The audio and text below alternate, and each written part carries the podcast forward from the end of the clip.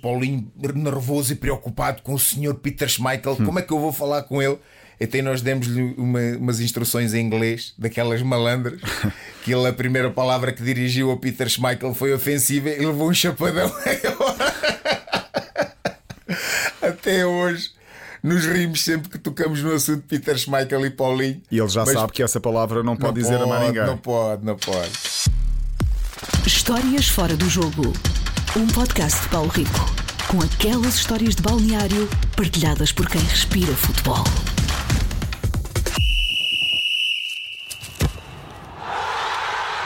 Quem está perto dele diz que é só impossível não estar bem disposto. Dentro de campo era conhecido pela intensidade, pela garra, pela luta pela bola, mas dizem sempre com muita lealdade. Há quem lhe chame comendador de elvas.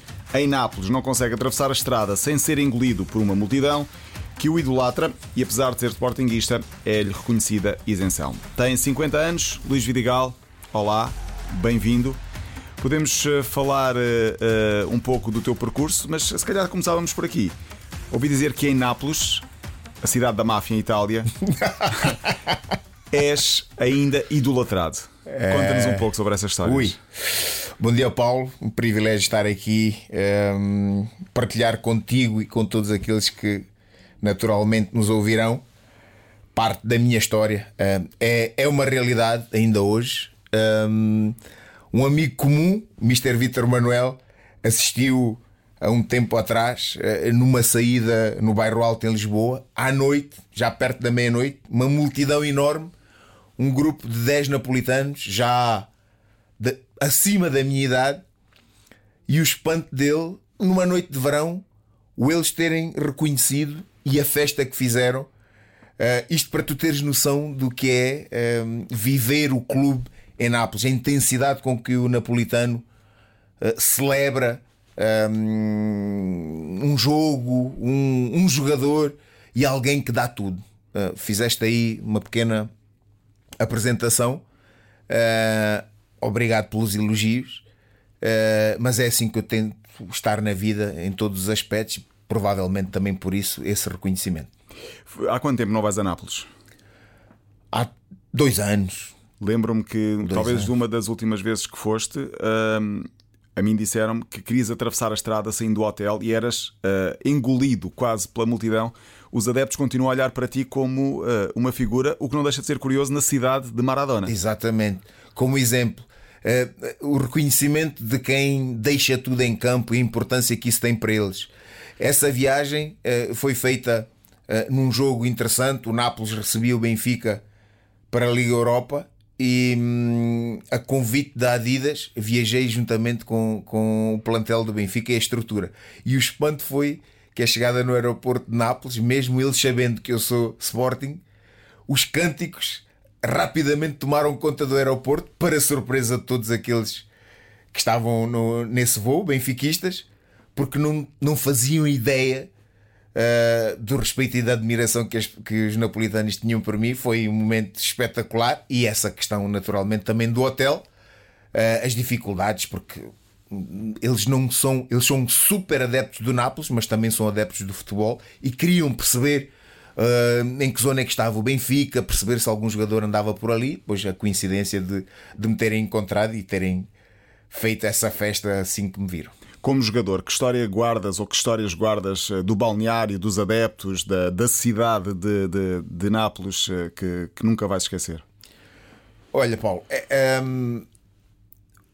é tão calorosa a, a, presença dos adeptos e a tentativa de viver juntamente com os jogadores que num simples pedido uh, de, um, de, um, de, uma, de um almoço ou de um jantar que nos traziam a casa uh, a intenção clara e evidente deles entrarem e invadirem a nossa casa para, para poderem ver mais de nós, saberem mais de nós. É incrível. Eles têm esse lado também uh, um pouco abusador, entre aspas, uh, mas, mas é sem maldade. Porque eles, eles, querem, eles querem mesmo viver, eles querem sentir, eles querem tocar.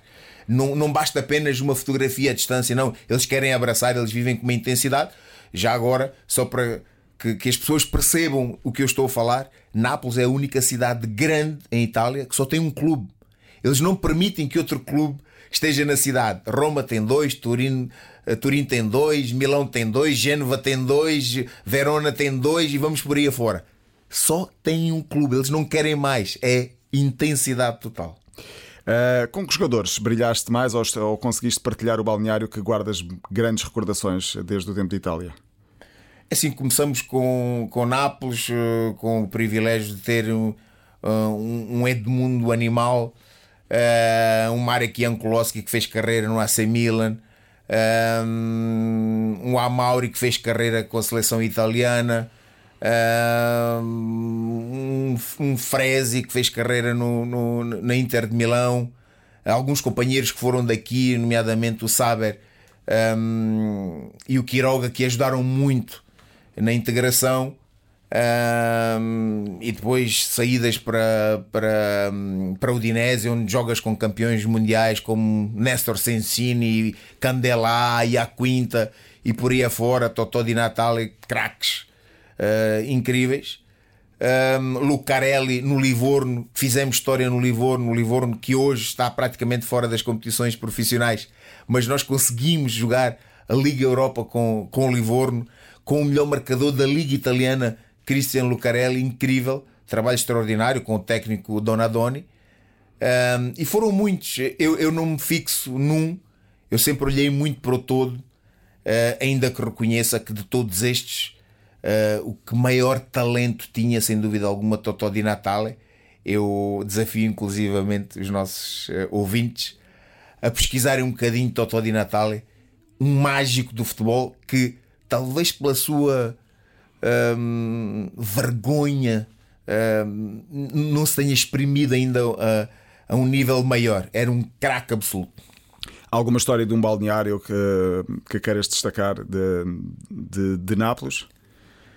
Nápoles, hum, nós, nós foram, foram quatro anos, quatro anos de, de grande intensidade, com algumas peripécias, como, como podes imaginar,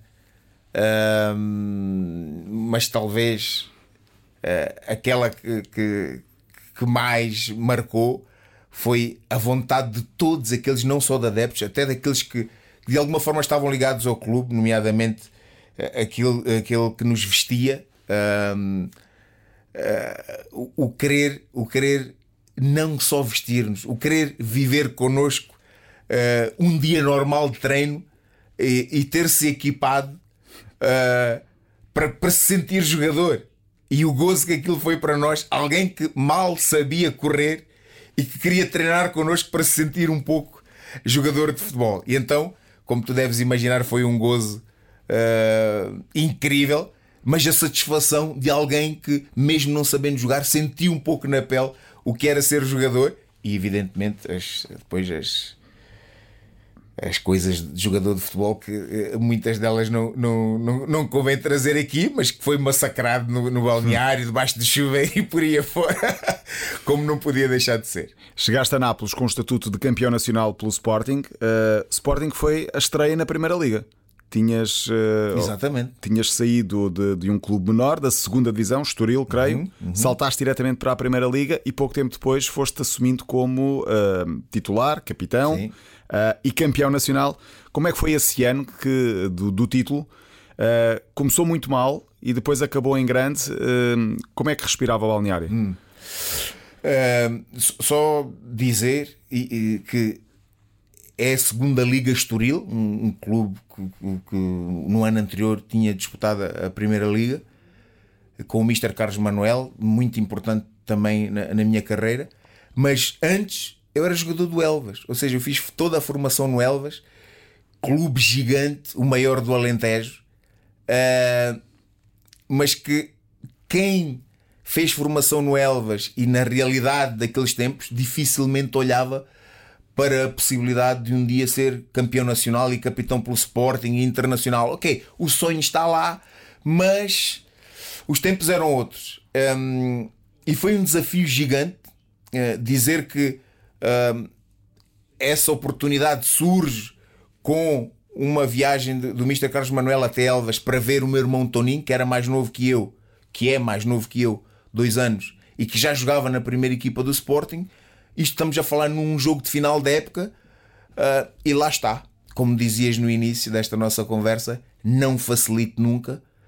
Os objetivos já tinham sido alcançados e, por acaso ou não, o Mr. Carlos Manuel também viu em mim eh, capacidade para poder servir o, o, clube que ele iria treinar, o Estoril. E a partir daí as oportunidades surgem. Um, eu sou identificado um, num jogo amigável Estoril Sporting, ainda no início da época, e eu, sem saber, fui sendo observado até final da época. Portanto, é, é uma época que corre bem, mas, mas eh, claramente eh, foi o ponto principal para eu poder concluir, digamos assim, um sonho que ainda pequenino de poder um dia representar um clube com a dimensão do Sporting, tornar-me campeão e internacional português. Um, como é que foi a adaptação? Via, foste para o balneário do Sporting no meio de trutas, que já lá estavam jogadores há muitos anos, olharam para ti de, de lado como quem é este miúdo que vem da segunda divisão, uh, até porque uh, a reputação que trazias era de um jogador menos técnico, se calhar mais uh, físico, com dimensão física uhum. maior para, para o meio campo. Tiveste de, de superar algumas adversidades também de, desse ponto de vista? É, eu posso contar uma historiazinha rápida. Para já, o normal, né? Do menino, ainda menino, eh, que vem da segunda liga e é só um ano de segunda liga. Ou seja, eh, não havia hum, a cobertura que existe hoje em termos de, de, de, comunicação social e é só um ano porque Elvas poucas referências sobre uh, o jogador Luís Vidigal. Portanto, há aqui um desafio enorme. Tu tens que ter personalidade e caráter. Tu tens que ter aquilo que é fundamental, e esta é uma mensagem para os mais novos e aqueles que pensam que vindo de, de clubes de menor dimensão têm menos oportunidades que os outros, mas depois o campo há, há uma, uma frase importante: o campo, o campo é que responde. Não, uh, tu trazes estatuto, tu trazes títulos, mas depois no campo tu não dás respostas, não tens hipótese. E o campo, nós somos todos iguais. Quando nós entrávamos, equipávamos, íamos para o campo, aí eu era gigante. Aí eu era gigante e rapidamente ganhei o respeito pelos colegas. Só para te dizer, eu ao quinto, sem saber se ficaria no plantel, mas ao quinto dia de estágio na Holanda, o Mr. Carlos Queiroz chamou-me a dizer: Estou muito feliz com o trabalho que tens vindo a desenvolver e só te quero confirmar que vais fazer parte do plantel. Portanto, a partir daí foi um alívio para mim. Era jogador do Sporting. Carlos Queiroz, hum, depois houve vários treinadores, até Inácio no ano do título. Uh, alguma história desses bastidores do Sporting foi uh, ganhando confiança também dos adeptos e acabou com esse título com Augusto Inácio? É, não foi fácil. Início da época uh, com uma intensidade diferente. Estamos a falar de um treinador italiano que, que do ponto de vista físico, exige muito dos seus jogadores e embora o fez. Um, a época não começou bem, os resultados não apareciam, a chegada de Peter Schmeichel com uh, dúvidas, uh, mesmo ainda no início da época, se ficaria ou não, tendo em conta também os maus resultados. Uh, na saída de Materazzi surge inclusivamente a oportunidade de eu e a Costa deixarmos o Sporting. Um, isto viemos a saber mais tarde. Uh, o Mister Inácio reconhece que há potencial, quer num, quer noutro, para continuar no plantel e depois uh, estamos ligados diretamente a essa conquista. Uh, logo nesse jogo, no pós-Materazzi, nós ganhamos ao Campo Maiorense em Alvalade num jogo super difícil com, com um gol meu. e a partir daí foi uma caminhada incrível rumo ao título. Um, as histórias que eu te posso contar era de um balneário super, super unido que soube ser forte nos momentos difíceis e isso valeu de facto essa conquista. E Schmeichel? O que é que se pode dizer de Schmeichel? Um senhor, um senhor. Um, campeão europeu, um estatuto gigante.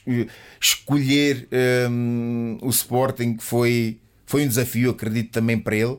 Ele hoje é Sportingista não, não falo todos os dias, mas volta e meia falamos. Um, tem histórias interessantes também, nomeadamente com Paulinho, que provavelmente alguns que nos estarão a ouvir uh, já, já, já a conhecem. mas o Paulinho nervoso e preocupado com o senhor Peter Schmeichel, hum. como é que eu vou falar com ele?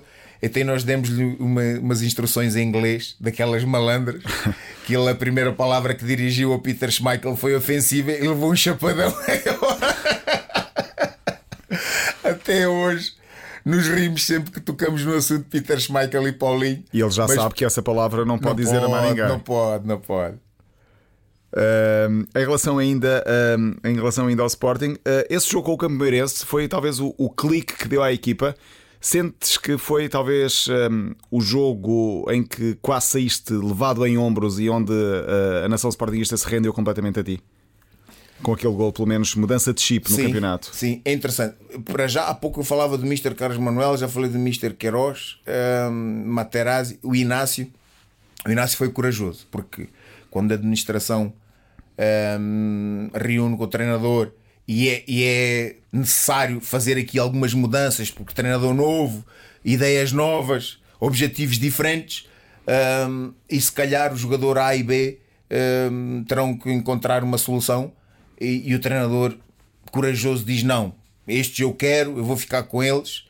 Uh, e a partir daí tudo acontece. O Beta Costa é o melhor marcador nessa época, creio. Um, esse golo é fundamental porque a partir daí a equipa uh, começou a funcionar com, como, como um todo, um, com grandes exibições, com talvez com, com, também com, com um espírito diferente daquilo que, que havia uh, anteriormente e foram poucos jogos, mas eu recordo-me que nós tivemos iniciativa nossa de reunir entre nós e percebermos o que é que não estava bem coisas que talvez não aconteçam hoje, mas a necessidade do grupo se juntar sem treinadores e sem direção e falarmos olhos nos olhos: olha, isto não está a correr bem, mas a responsabilidade é nossa, o que é que pode mudar? Um, e a verdade é que sim, houve uma mudança radical e a conquista no final dessa época foi histórica. Olhando para a tua carreira, o jogo eh, que tenha sido simplesmente horrível, correu-te mal do princípio ao fim? Há algum? Há um, há um jogo, há um jogo que tem inclusivamente manchete nos jornais no dia a seguir bastante negativas. Um dirigente do Sporting que infelizmente já não está cá entre nós,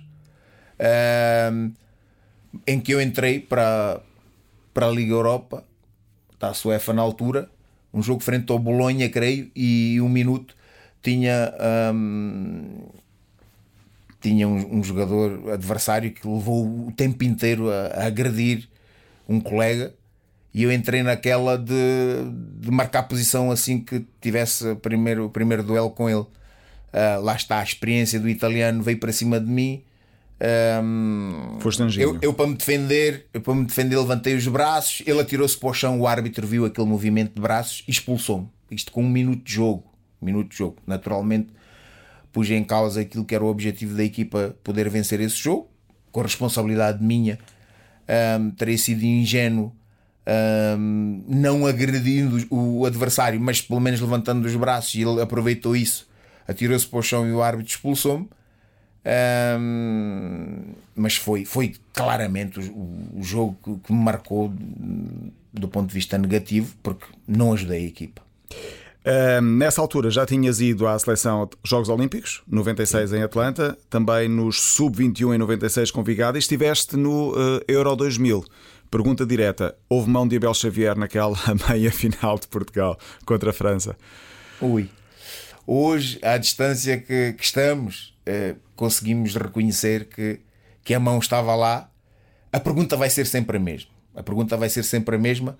Se fosse ao contrário, marcaria ou não aquela grande tonalidade. E eu vou-te dizer porquê. Eu vou-te dizer, isto não é o choradinho do português. Eu vou-te dizer porquê. Porque nesse mesmo jogo, um, primeira parte, primeira parte, Deschamps, no meio campo defensivo da França, de costas para a nossa baliza, eu faço-lhe pressão, encosto o meu peito nas costas dele, ele cai e o árbitro mostra-me cartão amarelo na primeira parte.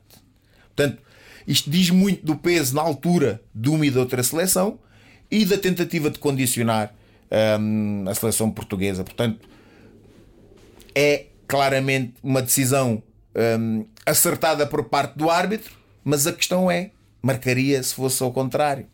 tenho dúvidas. Que histórias de balneário tens da seleção, seja dos Jogos Olímpicos em uh, 96 ou dos Sub-21, com muitos jogadores que na altura estavam a aparecer, uh, seja também do Euro 2000?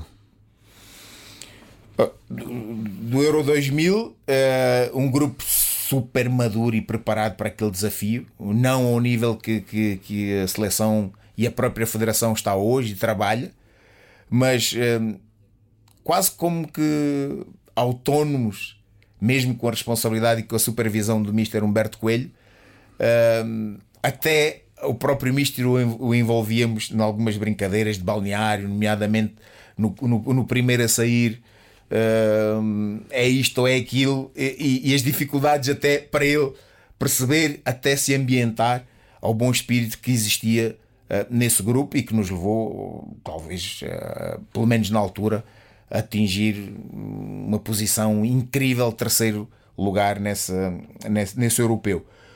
Jogos Olímpicos peripécias incríveis. Uh, Paulo, nós estaríamos aqui a manhã toda. Temos tempo. Uh, Uma história, pelo menos. Extraordinário viver uh, aqueles momentos incríveis, onde os portugueses se aproximaram bastante. Nós, o espírito era mesmo olímpico.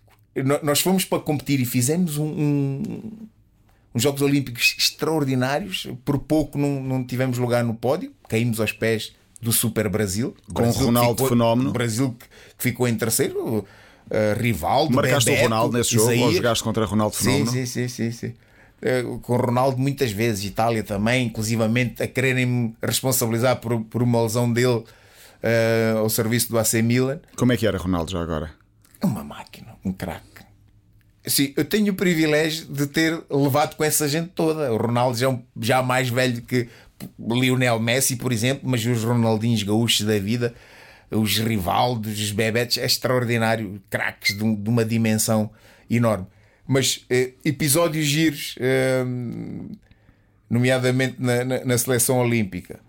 Eh, o, o, tu estares a viver aquilo que, que, a América é grande e nós não temos noção do quão grande é. Tu estares a ver o, o desvio de um, de um, de um avião uh, isto é Miami, haver notícias do desvio de um avião por parte de um paquistanês que pedia asilo uh, num, num avião da Ibéria e nós estamos no hotel, nós estamos a ver ao vivo o que está a acontecer e na televisão. Aquilo foi, foi uma sensação assim gigante. A, a polícia que, que, que, entrava em todo lado onde nós fôssemos para controlar, estamos a falar de uma, de uma fase em que os atentados eram ali um perigo iminente. Uh, desde estarmos no, na preparação para esses Jogos Olímpicos no hotel, uh, ainda no Canadá, uh, e o hotel onde nós, estar, onde nós estávamos, estar bem longe do centro da vila mais próxima, e colegas, não vou falar em nomes, colegas pegarem no, num, num carrinho de ténis hum. e fazerem quilómetros com aquele carrinho a ir para irem até a vila mais próxima fazer umas compras ou ver qualquer coisa Uh, naturalmente com a polícia a trazê-los de volta a casa. Estamos a falar de a miúdos de 22, 23 não, anos. Hotel, sim, menos, menos, menos. Havia mais jovens, havia de 20. O Beto, o Dani uh, eram mais novos, o Nuno Gomes é, eram mais novos do, do, do que nós, mas foi, foi espetacular. Uh, entretanto, uh, vou cometer aqui uma inconfidência. Num dos recentes jantares onde estivemos, uh, perguntaram se tinhas marcado mais de 10 gols ou pelo menos 10 gols na carreira. Eu fui ver há uh, registros de 25 golos na carreira, mais coisa, menos coisa. Não está mal. Não está mal, não está mal. Para um médio defensivo não está nada mal. Mas em Nápoles temos um amigo em comum que diz que tu és tratado por vidigolo. Uh, hum. É mito ou, é, ou, ou aconteceu? É assim, é mito, mas há uma época em que de facto eu faço talvez uns 10 golos. Eu não sei aí nos teus registros que tu, que tu procuraste mas há uma época em que eu faço muitos gols e portanto terá sido essa época que, que me apelidaram de, de Vidigol. Uh, não foi. Há, há, uma, há uma transformação do, do Vidigal uh, Portugal, Liga Portuguesa, para a Liga Italiana, onde eu ocupo uma posição diferente no campo, ligeiramente mais adiantada, numa posição mais 8 que 6 e portanto o aproveitamento uh, dessa posição para poder fazer alguns golos. Uh, mas, mas sou mais conhecido por, por gladiador. gladiador. Uh, acredita. Esse será um amigo simpático, mas também com alguma razão, não é? Porque uh, fiz, fiz em Nápoles fiz alguns golos, mas mais gladiador, a forma como me entregava ao jogo e, e a admiração que eles têm por essas características eh, específicas. O gladiador que na fase final da carreira regressou a casa, neste caso a Amador, ou a Lisboa, para, para ajudar o irmão treinador. Uhum. Foi, foi mais para ajudar o treinador ou foi também o regresso à tentativa de jogar em Portugal mais um ano? Não, foi, foi uma oportunidade extraordinária. Talvez o treinador mais exigente que eu tive na carreira, acredito. Nós tivemos uma conversa muito séria, uh, ainda antes sequer de eu assinar contrato. Estamos a falar de Lito Vidigal. Lito Vidigal. Para quem não sabe, é... são muito próximos em idade, não é? Uh, tem mais 4 anos que okay. eu. Um, tivemos uma conversa muito séria e honesta, aliás, como, como sempre fizemos, e ele uh, pôs tudo em pratos limpos. Ah, tu és quem és, um, o jogador com o maior estatuto que eu tenho aqui no plantel, um, mas, és, mas és mais um. Aliás, tens uh, contra ti o facto de seres meu irmão. e portanto, se tu fizeres igual aos outros, vão jogar os outros. Se fizeres mais, jogas tu. Portanto, queres, queres, não queres, não queres. E eu ali percebi logo ao que vinha. Foi uma época também cheia de histórias. Na Primeira Liga? Cheia de histórias. Nós, nós fizemos, fizemos uma época extraordinária. Nós, nós como, como é sabido, nós recebemos zero salários nesse ano. Um, foi um desafio gigante a possibilidade de poder ajudar alguns colegas, quer com a experiência, quer até em termos financeiros. Um, Uh, mas, mas que valeu a pena. Valeu a pena porque no final da época uh, eu recordo-me perfeitamente que tive uma reunião com o presidente uh, em dezembro em que ameaçava sair porque as condições eram inaceitáveis, inadmissível aquilo que estava a acontecer. e que ele pediu por tudo para que eu não fizesse, mas o que me fez ficar foram, foram sem dúvida alguma os colegas. Um, e valeu a pena, valeu a pena porque final dessa época saíram para clubes melhores, eh, não ficou ninguém sem clube.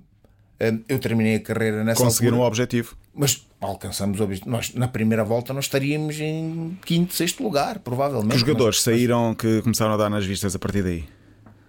Eh, rapidamente para Porto, Nuno André Coelho, Silvestre Varela, o Alexandre foi para, para, para o Braga.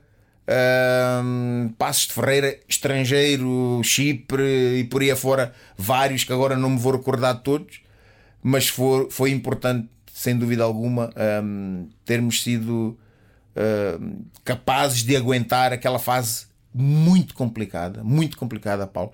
Hoje é fácil falar a distância que vai, mas houve, houve momentos em que colegas passaram por dificuldade e não fôssemos nós uh, bem próximos uh, poderia ter sido bem pior. E foste ao Alvalade representar o Estrela, portanto, como adversário, uh, como é que foi a recepção dos adeptos do Sporting, sendo que és Sim. claramente e unanimemente um dos uh, jogadores que, que marcou Alvalade e muito querido pelos adeptos? Espetacular, espetacular. Não foi a primeira vez, já, já, já o havia feito ao serviço do, do da Udinese e aí com repercussões diferentes, porque em termos de resultados ganhamos. Ehm, em Alvalade e ganhamos em Udine, isto para a Champions League.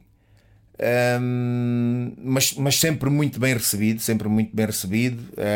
Um, aliás, a relação mantém-se. Pós-carreira de futebolista, já tive outros cargos um, na direção uh, e serei sempre mais um.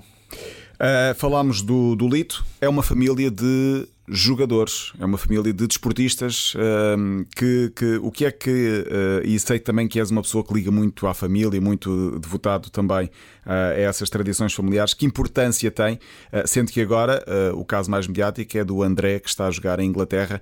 que importância tem tido a família nesta, em todo este, este percurso? Eu acho que é a base principal, Paulo. Um, só, para, só para as pessoas terem eh, uma noção da importância que tem, é contar rapidamente a história da, da, da minha família. Um pai com 12 filhos que tem que abandonar tudo o que tinha para fugir da guerra para que ele e os filhos não morram. Portanto, a guerra em Angola arrebenta, hum, nós temos que fugir rapidamente para que nenhum azar aconteça a nenhum de nós e é chegar depois num país diferente, Portugal, com uma mão à frente e outra atrás, E dizer-te que em todo, em todo esse percurso super difícil e complicado, com, com grandes, grandes, grandes uh, fragilidades um, para um pai que não tem para, para dar de comer aos filhos, que vive da caridade daqui e dali, da ajuda da Cruz Vermelha, etc., até encontrar essa estabilidade. Uh, nunca vi o meu pai um, a discutir com a minha mãe, ou a minha mãe a discutir com o meu pai, sempre a, tranquilidade e o foco de, de, manter estabilidade. Portanto, isto por si só explica a importância que tem a família, porque se não houvesse estabilidade entre os meus pais, muito provavelmente muitos de nós teríamos seguido um caminho diferente daquilo que, que seguimos. Um, e isto é a resposta à questão que colocaste. A família é fundamental para nós termos sucesso, seja em que área for, no futebol, na arquitetura, uh, no ensino, na, na, na, medicina, onde for. Falaste da, da família, falaste também de Elvas. Elvas vai ficar ligada. Tens uma rua com o teu nome. Hum. uh, às uh, vezes esquece Às vezes esquece disso. É, é, vocês são quase os donos de Elvas, entre aspas. não, não. Não vou. Mas há um carinho especial. Eu, eu, entendo, eu entendo a, a, expressão, mas não longe, longe de ousar pensar dessa forma. Nós, nós temos um carinho gigante pela cidade, nós somos gratos eternamente pelo que a cidade fez por nós, porque nos soube acolher. É verdade que nós também nos demos à cidade, à causa. Uh, recentemente fui homenageado pelo, pelo Elvas Clube um, pela carreira que fiz. No jogo Continuo, da Taça de Portugal, em que te deram uma camisola com a etiqueta ainda exatamente, colocada. camisola, mais uma história gira para contar. Estava lá o preço. Estava lá o preço na etiqueta e tiraste fotografias o importante foi o gesto. O importante foi o gesto. Isso eu não liguei absolutamente nada a isso. Mas Elvas é, é, é, quase impossível falar, falar de Elvas e não falar de Vidigal, e falar de Vidigal e não falar de Elvas, porque é uma relação muito próxima, uh, um carinho enorme, um contacto constante com as várias uh, presidências de Câmara que têm gerido uh, a cidade e o Conselho, e evidentemente nós queremos também fazer parte desse crescimento. Muito bem, estamos quase a, a terminar. Depois uh, acabaste uh, a carreira de futebolista, foste dirigente, és comentador também. Uh, ouvi dizer que és um dos responsáveis, entre aspas, pelo lançamento de Abel Ferreira, um dos principais treinadores portugueses e mundiais nesta altura. Como é que foi essa história? É uma história gira. Ele vai ter que me dar aí 10% do que já ganhou até hoje. ainda não tive esta conversa com ele. Pode ser que chegue até ele. Grande Abel, grande Abel. Uh, mas é uma história gira. Uma história gira. O Abel estava em final de contrato com o Sporting a, a recuperar de uma lesão que muito provavelmente iria determinar o fim de carreira. Uh, não queria continuar a sofrer, as dores eram muitas e passava os dias uh, no, no, departamento médico da academia em Alcochete. entretanto, o Sapinto a fazer um trabalho extraordinário com a equipa de sub-19 Uh, mas sempre com a porta aberta para a primeira equipa, porque a qualquer momento poderia surgir essa oportunidade. Era o domingo que estava na equipa o principal. domingo estava uh, na equipa principal e os resultados começaram a, a, a fraquejar. Um, ehm, e eu, antecipadamente, eu na altura com responsabilidade de diretor de, de formação da academia, antecipadamente preparei o caminho. Uh, fazendo umas perguntas a Abel o que é que ele achava de, da questão do treino e ele tinha inclusivamente feito já um curso de alguns níveis, não sei se era o primeiro ou o segundo, de treinador, uh, e que via com bons olhos essa possibilidade.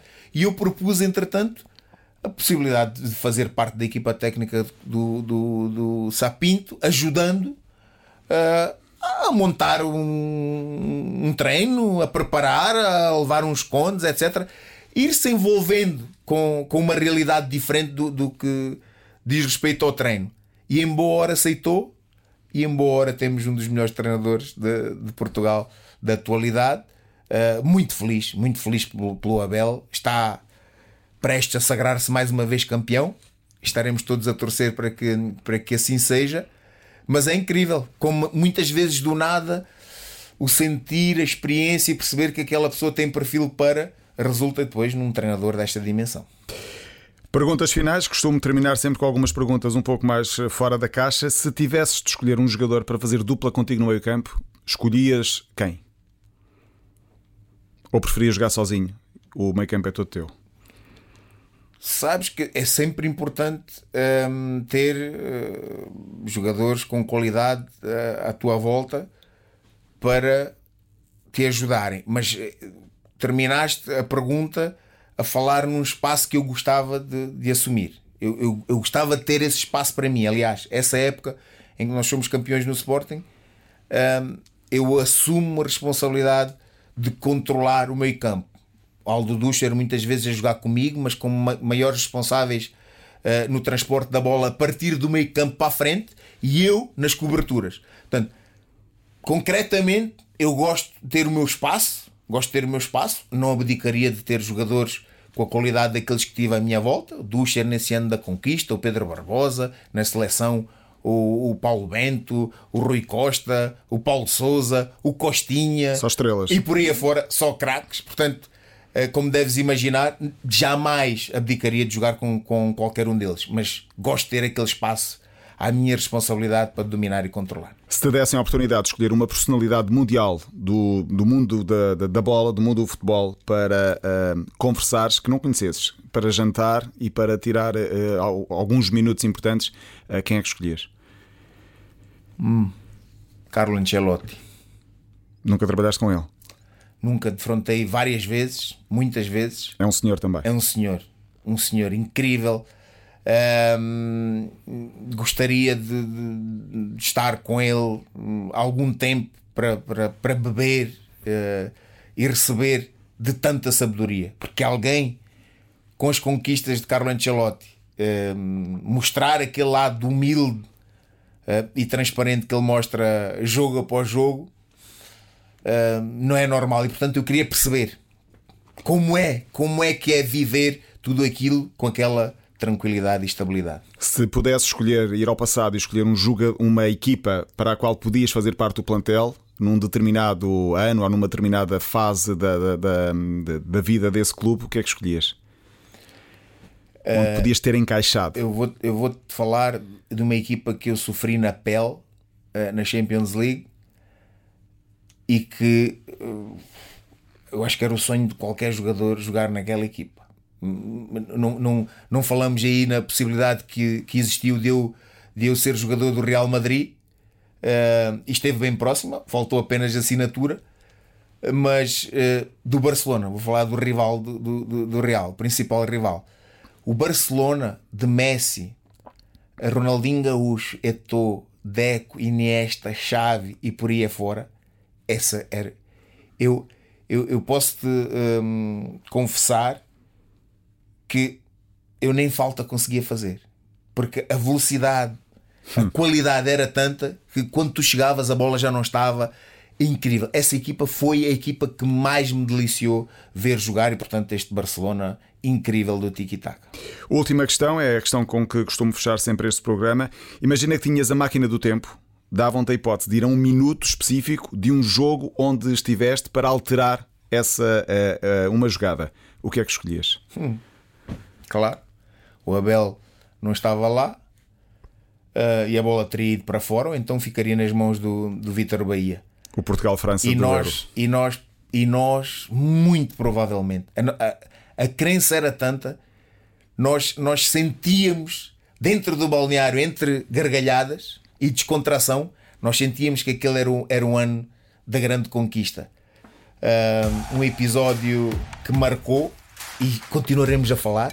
Já lá vão 23 anos, ainda hoje falamos disto, mas claramente uma borracha apagaria esse momento e, e, e talvez estivéssemos aqui a falar com um campeão europeu. E depois foi, passado uns anos, Sim. acabou por ser contra a própria França. Obrigado, Luís. Obrigado, eu. Foi um prazer. Obrigado. Histórias fora do jogo. Um podcast Bauer Media Áudio Portugal.